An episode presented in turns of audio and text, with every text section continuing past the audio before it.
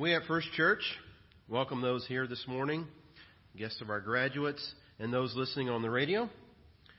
For our graduates, we wish them all the best and send them out with all our love to success and happiness in the next steps that the Lord puts before them. And to our grads, one request don't forget about us back here in New Knoxville. Come back and see us once in a while.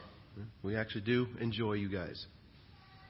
With this being Memorial Day weekend, we remember the many soldiers that fought to preserve our freedoms that we enjoy today.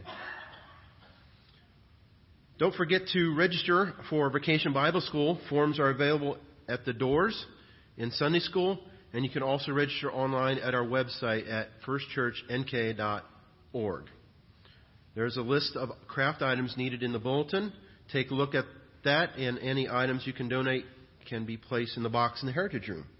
And I believe Tori has a word to share with us about VBS. Good morning. So VBS is two weeks from tomorrow. It's crazy how fast the time has come. Um, but we are still in need of a couple areas. We are in need of a fourth grade teacher still. So if you are interested, the fourth grade class is fun. They are exciting, and VBS. I mean, I have to say this because it's my job, and I love VBS. But I really do love VBS. It's the best week of the summer. Um, so if you are interested in helping um, in teaching in fourth grade, we would love to have you. So see me after the service or give me a call, whatever. Also, another awesome perk of VBS is all of the cookies that you guys bake. They are delicious, and it's my favorite area to go visit um, and snag a, a, cookie or two. Um, but if you guys are willing and able, we would love for you guys to bake for VBS again. Uh, you can start dropping those off the week before. Um, and either in the ministry center, oops, or in the church, um, and we will get them where they need to go. Um, if you are a teacher or a helper, uh, there is a VBS meeting scheduled for Monday, June 3rd at 6:30 p.m. in the ministry center. So hope to see you all there, and if you'd like to help out in any way, let me know. Thank you. Thank you, Tori. One of the highlights of the year is the Vacation Bible School coming to to our community. Uh, would you please rise and join me in the call to worship? Call to worship is taken from Hebrews chapter 10. Therefore, brothers and sisters, since we have a confidence to enter the most holy place by the blood of Jesus, by a new and living way opened for us through the curtain, that is, his body. And since we have a great priest over the house of God, let us draw near to God with a sincere heart and with full assurance that faith brings having our hearts sprinkled to cleanse us from a guilty conscience, and having our bodies washed with pure water. Let us hold unswervingly to the hope we profess that He promised is faithful, and let us consider how we may spur one another on toward love and good deeds, not giving up meeting together as some are in the habit of doing, but encouraging one another, and all the more as you see the day approaching. Now let us sing hymn number 283 We Are God's People.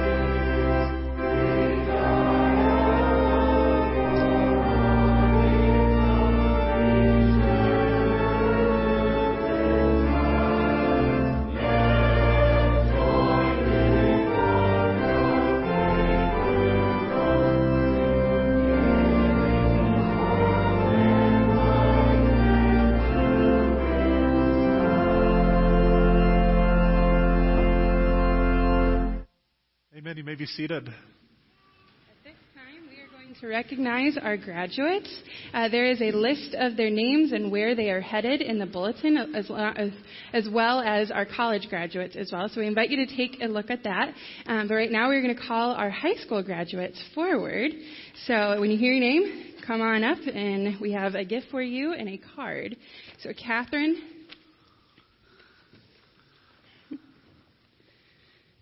Zach Cook, Tori Lammers, Tasia,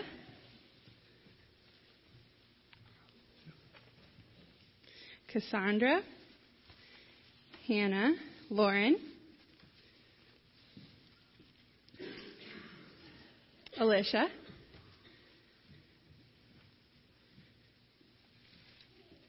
Jared, and Taylor.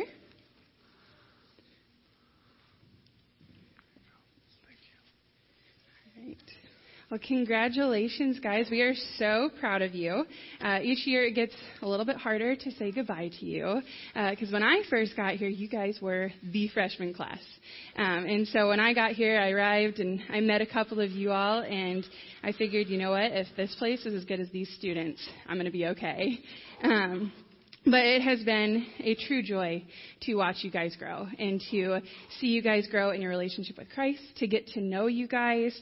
Um, and I am just so proud of the young women that you have become. Um, and I've seen you guys use your God given talents and gifts in so many ways and step out in faith in many ways, uh, both here at church, but also at school and in your extracurricular activities.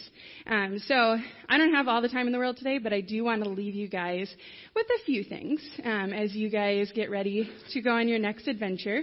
Um, so the first one is keep God at the center of your life. Uh, Colossians 3 1 through 2 says, Since then you have been raised with Christ. Set your hearts on things above, where Christ is seated at the right hand of God. Set your minds on the things above, not on earthly things.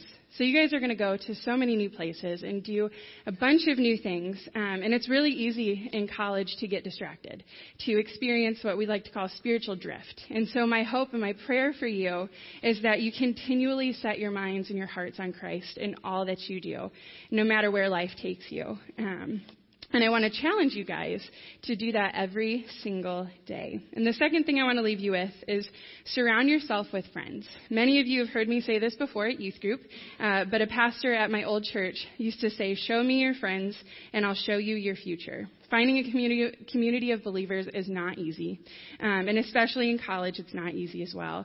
Um, but my prayer for all of you is that you surround yourself with people who love you, who support you, who are praying for you and encouraging you. Romans 12:5 says, "So in Christ, though we many form one body, each member belongs to all of the others." So God created you for community. He created you guys to be in relationships with other people.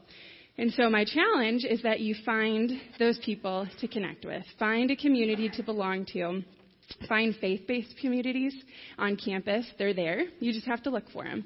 Um, and finally, you guys have all of the tools you need to grow in your relationship with Christ post high school. Even though we are very sad to be losing you, my prayer for all of you is that you grow in your love and your knowledge and in your relationship with Christ as you pursue new adventures and paths in life.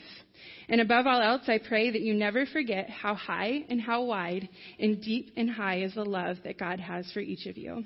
Know that we will miss you immensely, um, and, but we are so excited to see where God has you um, and excited for your journey. And so we love you, we're praying for you, and we can't wait to see what God has. So, Thank congratulations. You, Thanks, Tori. We'd like to take a moment and pray for you as well. Um, so any of our current elders that are here with us this morning are able to come forward, I invite you to come forward at this time.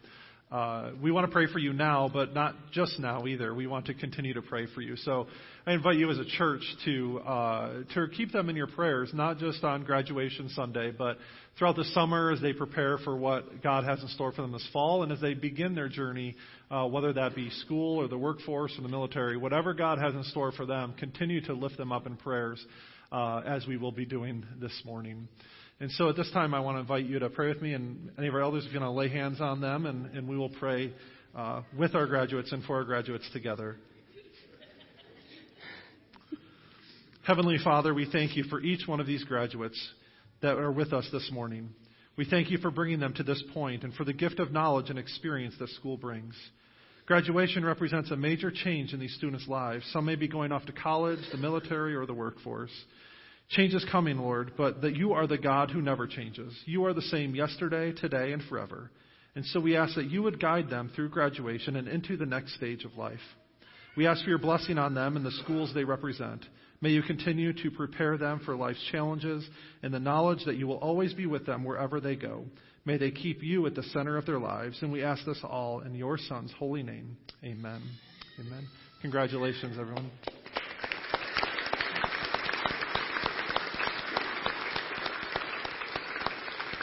At this time, we'd like to invite you to stand and greet your neighbor as the children come forward for children's chat. And actually, you guys, Maria asked if you would. Morning.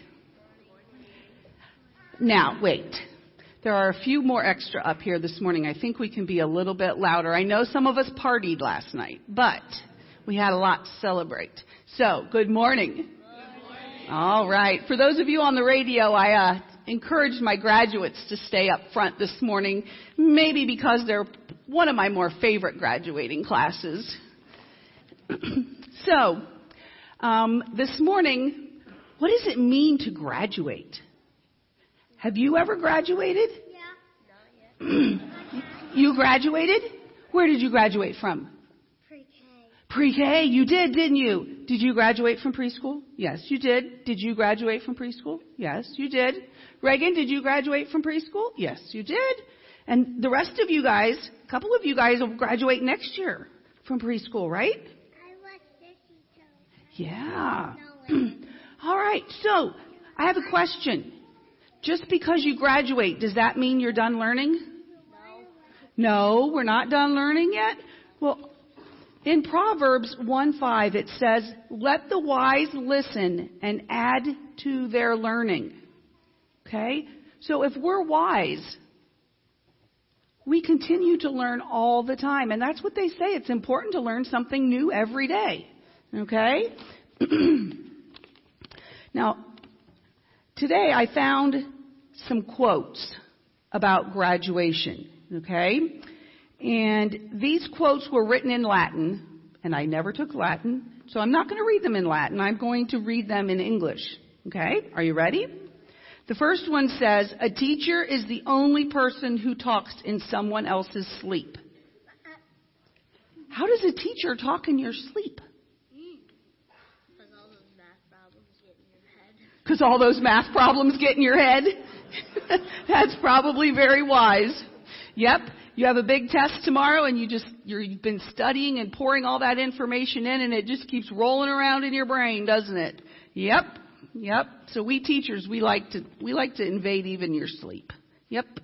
So, the second one is, and this is very important for you all to remember.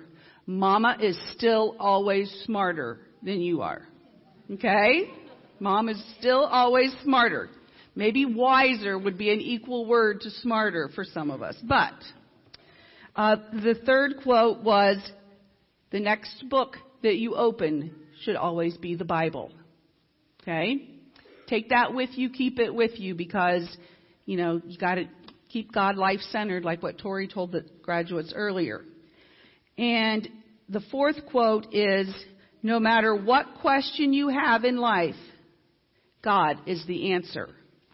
Okay, so remember to keep God as the center part of your life as you go forward because um, He is the answer. And as we learn, as we're going up through Sunday school, God is an important guy, isn't he? Yep. And he's the answer to almost every question that a Sunday school teacher can ever ask or, or during children's chat, right? Because you guys can answer God and he's the right answer to almost every question. All right. So to encourage us to continue to get smarter, I thought before I, after we pray, you all need a pack of Smarties to take with you so that you will forever be smart. Okay? Is that a good idea? All right, let's pray. It's not the Smarties that make you smart? No, it's not. Oh, okay. You've had them before and they didn't make you smarter? okay. All right, let's pray. Dear Heavenly Father, thank you for today and thank you for these graduates, whether it be from preschool or third grade or fifth grade or high school or even college. Be with them as they journey into the next phase of their lives. Help them to keep you in the center and to always turn to you in times of need and in times of gratefulness. In your name we pray. Amen.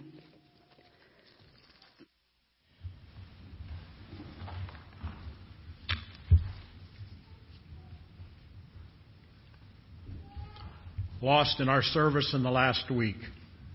Lieutenant Kylie Church Ludwig, MD 27 from Wheaton, Illinois.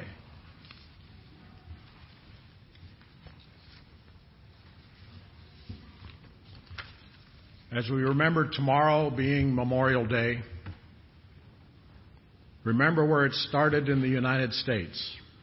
It was ordered by General John Logan in May of 1868 to decorate the graves of soldiers with flowers, a custom that was begun by the Greeks 2,000 years ago and the Romans and throughout history, but in the United States in 1868. On May 30th of 1868, a crowd of more than 5,000 gathered at the Arlington National Cemetery in Washington, D.C. for the first Decoration Day, now known as Memorial Day exercises. Before strewing flowers upon the graves of the dead, the crowd listened to an address by James Abram Garfield, then an Ohio congressman who had served as a Union Major General during the Civil War. In the first of such annual addresses at Arlington National Cemetery and across the nation, Garfield set a standard by explaining what Decoration Day is all about and why it should be commemorated. Garfield was elected 20th President of the United States in 1880. He served just four months in office before being shot by an assassin on July 2nd of 1881. He lingered on for 80 days, dying at the age of 49 on September the 19th, 1881. Following are excerpts from James Garfield's speech on May 30th of 1868, just three years after the conclusion of the Civil War. I am oppressed with a sense of the impropriety of uttering words on this occasion. If silence is ever golden, it must be here beside the graves of 15,000 men whose lives were more significant than speech and whose death was a poem, the music of which can never be sung. With words, we make promises, plight faith, praise virtue. Promises may not be kept, plighted faith may be broken, and vaunted virtue be only the cunning mask of vice. We do not know one promise these men made, one pledge they gave, one word they spoke, but we do know they summed up and perfected by one supreme act the highest virtues of men and citizens. For love of country, they accepted death and thus resolved all doubts and made immortal their patriotism and their virtue. For the noblest man that lives, there still remains a conflict. He must still withstand the assaults of time and fortune, must be assailed with temptations before which lofty natures have fallen. But with these, the conflict ended the victory was won when death stamped on them the great seal of heroic character and closed a record which years can never blot. And now consider this silent assembly of the dead. What does it represent? Nay, what does it not represent? It is the epitome of the war here are sheaves reaped in the harvest of death from every battlefield of Virginia. If each grave had a voice to tell us what its silent tenant last saw and heard on earth, we might stand with uncovered heads and hear the whole story of the war. We should hear that one perished when the first great drops of the crimson shower began to fall, when the darkness of that first disaster at Manassas fell like an eclipse on the nation. That another died of disease while wearily waiting for winter to end. That this one fell on the field in sight of the spires of Richmond, little dreaming that the flag must be carried through three more years of blood before it should be planted in that citadel of treason. And that one fell when the tide of war had swept us back till the roar of rebel guns shook the dome of yonder Capitol and re-echoed in the chambers of the executive mansion.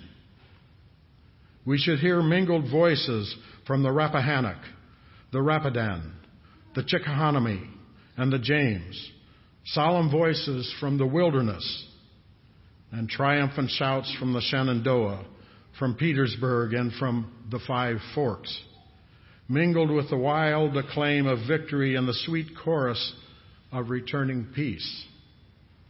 The voices of these dead will forever fill the land like holy benedictions. What other spot for their last resting place as this under the shadow of the Capitol saved by their valor? Here where the grim edge of battle joined, here where all the hope and fear and agony of their country centered, let them rest, asleep on the nation's heart, entombed in the nation's love. Hither our children's children shall come to pay their tribute of grateful homage. For this are we met today. By the happy suggestion of a great society, Assemblies like this are gathering at this hour in every state of the Union. Thousands of soldiers are today turning aside in their march of life to visit the silent encampments of dead comrades who once fought by their side. From many thousand homes whose light was put out when a soldier fell, there go forth today to join those solemn processions, loving kindred and friends from whose heart the shadow of grief will never be lifted till the light of the eternal world dawns upon them. And here are children, little children, to whom the war left no father but the Father above. By the most sacred right, theirs is the chief place today. They come with garlands to crown their victor fathers. I will delay the coronation no longer.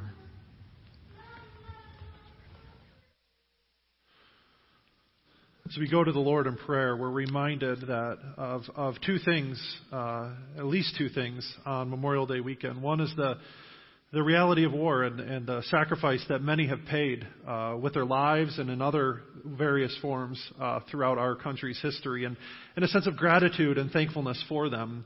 Uh, but as Christians in particular, it's also a reminder that one day wars will cease uh, that we worship the God who is a, the Prince of Peace, and we look forward to the day when we no longer have to hear stories of war and uh, and violence in our world. And so, let's go to the Lord in prayer with those two things in mind: a gratefulness and thankfulness for those who have paid that sacrifice, and a, a forward-looking hope to the day when we no longer have to hear of wars or rumors of wars. Let's lift. Let's go to the Lord in prayer today. O God, our Heavenly Father, we thank you for Memorial Day and the opportunity to remember those who laid down their lives for us in service to our country. We thank you and look forward to the day when we will, when you will make all wars cease. You, Lord, are the Prince of Peace. As we remember those who have died, that we may live, accept our gratitude, and make us, we humbly ask you, more worthy of their ultimate sacrifice. We ask that you would give us grace to follow their example of steadfastness and faithfulness. Help us also follow more closely to the steps of your beloved Son, Jesus Christ, that at last we may stand in your presence. And I also ask, Lord, that you would be with those uh, graduates this morning. Prepare them for the future that you have in store. and guide their steps wherever you may lead them. And Lord, we also ask for your blessing and your uh, provision in all areas of life, Lord. Those represented in our bulletin and those that we carry with us in the silence of our heart and mind, we ask for your healing, for your grace, and your power to be made known in our lives. And all of those things, Lord, according to your will and not our own.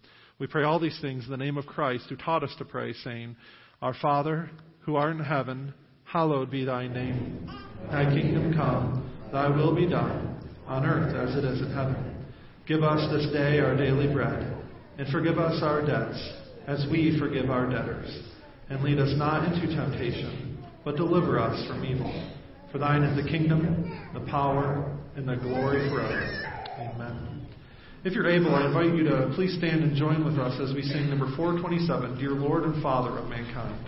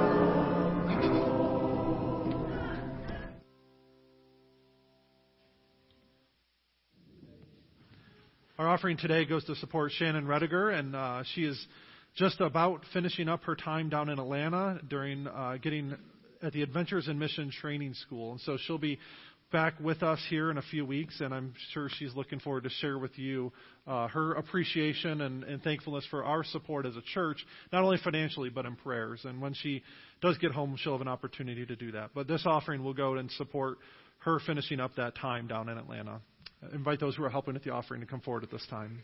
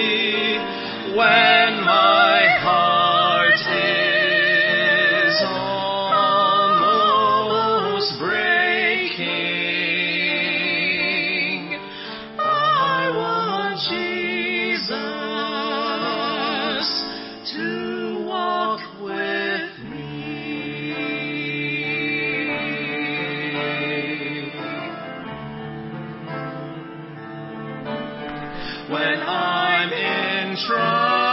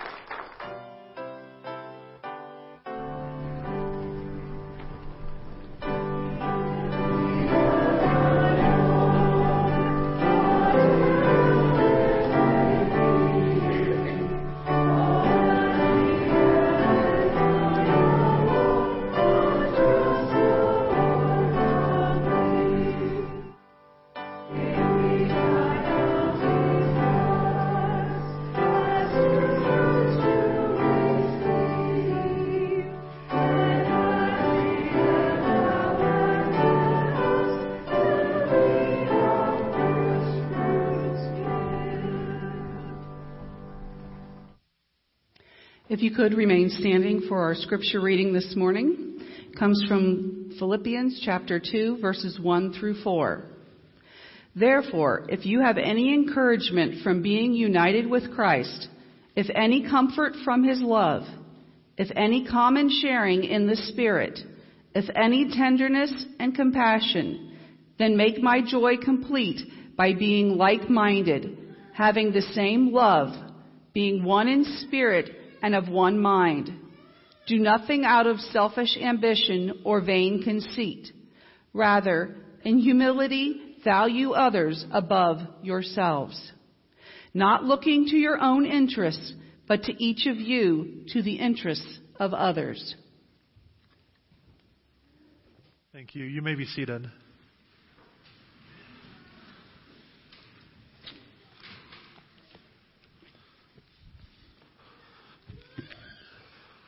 Father, we thank you so much for this time this morning.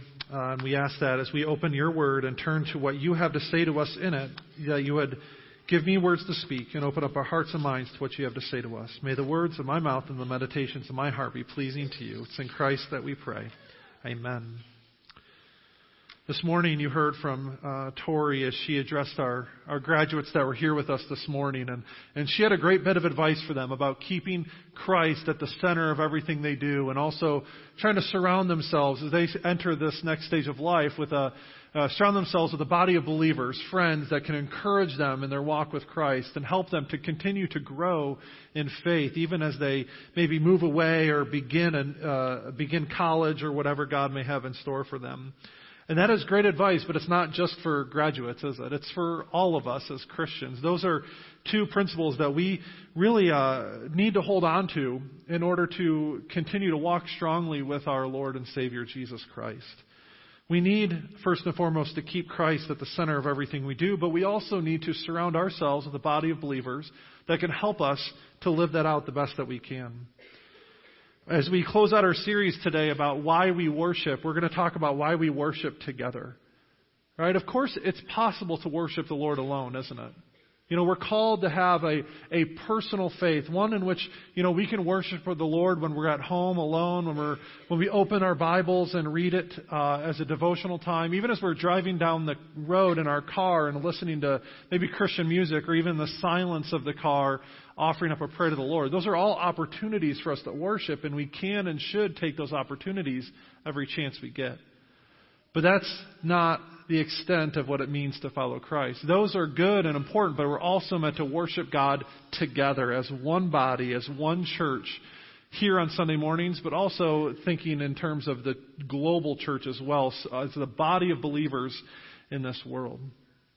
You know, I think of our, our radio ministry, which is such a blessing to our church and to the community. And, and, and I know I've shared this before, but the longer that I'm here in, at First Church, the more important I realize that, that radio ministry is because there are many people that are members of this church or maybe just members of our community that are able to listen in on the radio and be a part of the church service when they physically can't be there themselves. And, and what a blessing and, and joy that that is.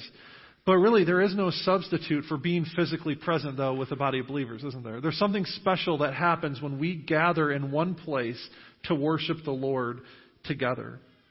And I believe it's, it's the ministry of, of presence, being present with other people. It's a gift in and of itself. You know, we live in a very relationally disconnected world, don't we? We have, we have the world at our fingertips. We're connect, more connected to information and technology than we ever have before, but at the same time, we are disconnected to the people around us. Loneliness and depression are very real issues for many people. And I believe it's because we've been made to be in a relationship with God, and as we live disconnected lives, that, that longing to be connected is, is going unmet. See, God is a relational God. He's created us in His image, and part of that means to be in relationship with Him, and, and, a, and an extension, be in relationship with other people. And so, regular participation in worship and communication and community with other believers is really important, essential to following Christ. See, the church should be a place for people to belong. More than anything else, this is what drew me to Christ and, and drew me to church when I was a teenager. The, the fellowship and community that I found in, in my youth group at my church back home in New York is, is, what, is what made me want to be a part of it. It's, it made a huge difference in my life, and, it, and it's something I didn't realize I was missing until I realized I was missing it till I had experienced it for myself. The pastor I used to work with in Huntington uh, used to say that people come to church for all sorts of reasons, right? It can be an infinite number of reasons why people come to church, but, but most people stay for one reason, and that's relationships. Again, relationship with the Lord, but also relationships with other people. It's like the glue that holds us together as, as a church. And so today I want to talk about, you know, why they're so important, why relationships with other believers are so important, and also how we can maintain that unity within our church. And so what is the purpose of Christian relationships? They're, they're meant for two things, I believe. One is edification. They're called, we're called to be in relationship with other people and to worship together so that we can build each other up in Christ. The Hebrews passage that we heard read at the beginning of our service reminds us that we, we gather together in order to spur one another on towards love and good deeds. We're called to, to encourage and equip each other to live out our faith. And, and when we're isolated and by ourselves, it's hard for us sometimes to do that, to keep on keeping on. But when we're surrounded by other people who can encourage us and equip us, it helps us to live for Him the other six days of the week as well. 1 Thessalonians 5:11 re- reminds us Paul tells the church encourage one another and build one another up as you are already doing. So edification is an important part, but it's also about accountability, helping Christians stay on the right path, seeking God with all of our heart, soul, mind, and strength. Proverbs 27:17 says, "Iron sharpens iron, just as one person sharpens another." Sharpens another. The thing about that sharpening process is it's probably not too fun for the blade, is it? As you sharpen a, a knife or sharpen a, a sword or something like that, right? It's, it's, it's not probably an easy thing for that sword to experience, but it's important for it to serve its purpose and to remain sharp, right? So that it can, it can fulfill its purpose. In the same way, we're called to sharpen one another, and sometimes that means we got to smooth off our rough edges, doesn't it? And we need sometimes other people to help us do that because we have blind spots in our own life that we can't always see where we're falling short. And so we need the loving encouragement and edification of other people to help us stay on the right path. In Galatians chapter 6, Paul encourages the believers if someone is caught in a sin, you who live by the Spirit should restore that person gently. But watch yourselves, or you may also be tempted. Carry each other's burdens, and in this way you fulfill the law of Christ. Notice it says that if someone is caught in sin, you don't, you don't shove it in their face, right? You don't, you don't sever ties with them. It says that you, you gently restore that other person. And gently is a key word there. We are called to speak the truth, but we're called to speak it in love. You know, in a sense, there's, there's different levels of Christian community, and we can see that modeled after Jesus and his life. There's, there's the crowd, right? Jesus was always surrounded by a large crowd. Everywhere he went, people would gather to hear him speak and to, to spend time with him and to experience the miracles that he performed. In a sense, we're called to have that sort of Christian community with the crowd, and that's in a sense what we're doing here on Sunday mornings. We gather in one place to worship God and to hear from his word. And then there's, there's something uh, about just being a part of a group like this, being in a room filled with God's people that's just encouraging. And, and, and that's what we can experience when we gather together on Sunday mornings. But that's just one level. That's kind of the, the, the first level of Christian community. Uh, Jesus also surrounded himself with a smaller group of people, right? His 12 disciples. And there was a difference between the disciples and the crowd, and that these people got to spend more time and got to know Jesus, and Jesus got to know them in a much deeper and authentic way. Right? This is, in a sense, kind of like a small group setting where you can really get to know people at a deeper level. Right? For those of you who sit on this side of the sanctuary and those of you who sit on this side of the sanctuary, you don't get to interact a whole lot on Sunday mornings, right? But in a small group setting where it's where there's a, a smaller group of people gathered, it's much easier to get to know the people that are there and, and get to know them in a real way, not just hey, how you doing, right? And so there's there's, there's a level of community that's necessary there to continue to grow, and and it's in those places that you can encourage one another with Bible study and prayer. But then Jesus had another level too. And within the 12, there was the three, Peter, James, and John. And these people had, in a sense, kind of special access to Jesus. And, and it was those three that Jesus always brought along when something special was about to happen. When he went up on the mountain of transfiguration, when he raised the little girl from the dead, it was those three and those three alone who were there to witness and experience it. In a way, they were like his deepest, closest friends within the larger group setting. You know, we, I believe, are called as Christians to have those sorts of friendships as well. People that we can truly rely on and get to know. And I believe that's the place within a very small group that you can get accountability and where vulnerable, where you can be vulnerable with each other. Friends you can trust and, and trust to keep you on the right path. So it's important to, to recognize the, the purpose of Christian relationships and how we can experience them, but it's also important to know how we maintain those relationships. And that's what the, this Philippian passage, Philippians passage reminds us. And there's three things here that help us to maintain Christian unity. First is to remember our common connection with Christ. Second is to, to strive towards, make unity a priority. And the third thing is to have humility in our own hearts. And so, first, we need to remember that Christian unity, the fellowship that we can experience as believers, is based first and foremost on each of our individual relationships with Christ. It's the presence of the Holy Spirit in each believer that brings us together as a body.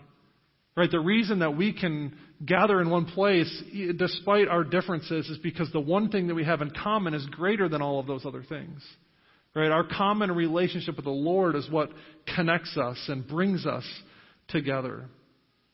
And so that's why we need to need to keep the main thing the main thing. And the main thing is our relationship with Christ and the truth of the gospel. Keep focused on Him and, and Him crucified, and all those other things will work themselves out.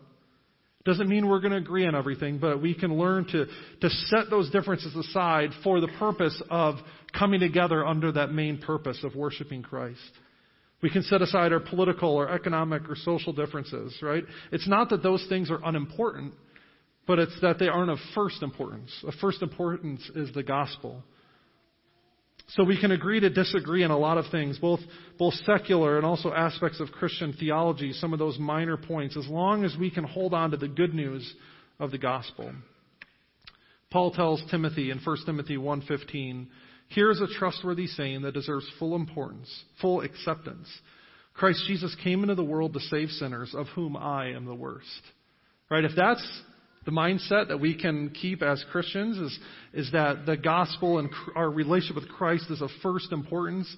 Uh, then, then the whole unity and fellowship thing will find will work itself out. And really, the love that we have for each other, the love that we have as brothers and sisters in Christ, is an extension and expression of the love that Christ has for us. Jesus told his disciples in John chapter 13, A new command I give you love one another. As I have loved you, so you must love one another. By this, everyone will know that you are my disciples if you love one another. Notice it's, it's as I have loved you, so you must love one another. We're called to love others with the same love that Christ has shown us. And when we do that, we will be of the same love, of one in spirit and one of mind. If my mind and my heart and everything within me is focused on Jesus and, and everything in you is focused on Jesus, then, it's, then we can learn to love one another despite whatever other differences that we have. And so our, our unity is, is, is founded in our common relationship with Christ. And it's a unity that we need to be intentional about. Right? Paul says, if those things are true, if we have that common sharing of the Spirit, then we must make it says, Make my joy complete by being like minded, having the same love, being one in spirit and one of mind. Right? Being united, in other words, is, is both a gift and something that we are called to work towards together. In Ephesians chapter 4, Paul says, Make every effort to keep the unity of the Spirit through the bond of peace. Right? It's a gift from the Spirit that He gives us, yet we as believers need to work to maintain it. And there's ways that we can do that. There's, there's things that we can do, be intentional about, that can help us maintain Christian unity. And again, those things are hinted at in Hebrews chapter 10, which we read, which was read earlier for us. One is regular fellowship, right? The regular gathering of Christians to worship Him uh, is, is really important. Uh, a couple generations ago, when, when the Barna Institute began tracking what regular church attendance meant uh, and, and the patterns that we see within our country, uh, they, they originally defined regular church attendance as people who were in church in services one or two times a week. Now, when they do this study, they define regular church attendance as, as people who are gathered together for worship one or two times a month. It's a very big difference, right? Uh, and and we've we've kind of maybe backed off on, on what we define as as regular church attendance or or stressing that, but but really, regular fellowship, weekly gathering together of believers is, is so important for us as Christians to encourage one another and, and hold each other accountable, as we talked about earlier. We can't do those things if we never are together. We also need to build one another up, right? We can't, we can't encourage one another or be encouraged ourselves if we aren't here in the same room. And we're equipped here to then go out and make a kingdom impact. We're called to, to do love and good deeds, not just when we're gathered here, but, but we're gathered here so that we can go out into the world and do those things. And so we need to keep it a priority. If it's, if it's not a priority, it, it won't happen. And so we need to make gathering together a priority in our lives. And really, other people, gather, other people benefit from your presence here in this place. I really do believe that. When you're not here, your absence is felt. It's not just about what we gain from being here, but it's about what we're able to give when we're here as well. And so when you're not here, the people, I mean, let's be honest, right? We all sit in the same pew and the same, we come in the same door, right, every Sunday, right? And we tend to see the same people because of that. And when you're not here, those people miss you. When you're not here, you're, they're missing out on your, on what you bring to the table. And so it's not just about what you gain from, from gathering together to worship, but it's about what you are able to offer as well. Each one of us brings a unique gift, a unique personality, and no one can replace you. So finally, we're also called to maintain unity through humility by putting other people first. In order to foster authentic Christian community, we must distinguish between our personal preferences and essential gospel truth. You know, things like the divinity of Christ, his atoning death on the cross, and his physical resurrection are those are non-negotiable things, right? Those are are truths that are center of our faith, and if we if we stray from those, we're, we're essentially straying from what it means to trust in God and believe in the gospel.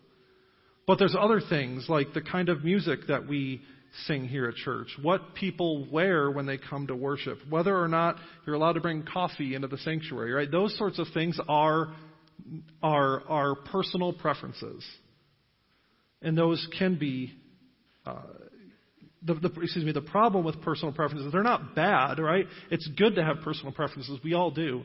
The problem is when we elevate them to the level of essential gospel truth. That you're truly not a Christian if you don't like this kind of music, or you're truly not following Christ if you wear those certain types of clothes to worship Him, right? Those are personal preference that we can elevate to the level of gospel truth. And when we do so, that's what creates divisions within the church. But let's look at it from the other perspective. Imagine a church where everyone strives to outdo one another, not to have their own personal preferences done or met, but so that others could experience theirs. You know, imagine the kind of community and fellowship that we'd experience if that were the case. I want to read one passage for us in closing. That's 1 Corinthians chapter 8. This is a, a passage where Paul is talking about the issue of meat sacrificed to idols. And, and there was an issue within the Corinthian church about whether someone should participate or should eat meat that's been sacrificed to idols. And, and Paul goes on this explanation that, you know, it, it really isn't a big deal because idols aren't real, right? And so, so, so if it doesn't, uh, um, if it doesn't, if it's not against your conscience, then, then go ahead and do it. But if it causes another person to stumble, then you should avoid it. And beginning verse 9, it says, Be careful, however, that the exercise of your rights does not become a stumbling block to the weak. For if someone with a weak conscience sees you, with all their knowledge, eating in an idol's temple, won't that person be emboldened to eat what is sacrificed to idols? So this weak brother or sister for whom Christ died is destroyed by your knowledge. When you sin against them in this way and would wound their weak conscience, you sin against Christ. Therefore, if what I eat causes my brother or sister to fall into sin, I will never eat meat again so that I will not cause them to fall. See, that's the kind of attitude that we all should have towards our, our personal preferences when it comes to, to worship or even things that are outside of, of this church. Right? If, if what we do, we hold on to it so tightly that it's causing other people to stumble or causing other people to fall because of my my stubbornness or my commitment to my personal preferences, then we're doing a disservice to the church and to Christian unity. Now, again, that doesn't mean we, we let go of essential gospel truths. We need to hold on to those tightly. But when it comes to our personal preferences, we need to learn to, to let go of those things for the benefit of other people. Again, just imagine a kind, what, what a church would be like if everyone went out of their way to please and to see the other needs of other people met. I think that's the kind of per, the kind of church we'd all want to be a part of. Let's pray. Father, I thank you that you have made us one in Christ. I thank you that through his death on the cross, his broken body, and his shed blood, you have brought us all into your family. I pray that we would all be able to know and experience that love and that you have for us and be able to share that love with others. We pray this in Christ's name. Amen. Let's stand and in closing, let's sing number 285. In Christ there is no east or west.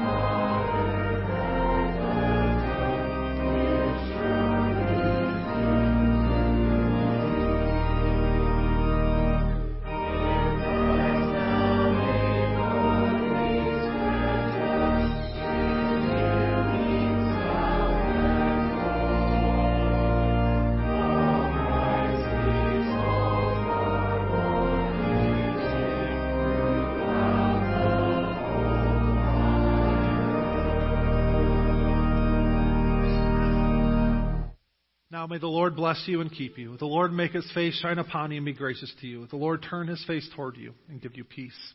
Amen. You may go in peace.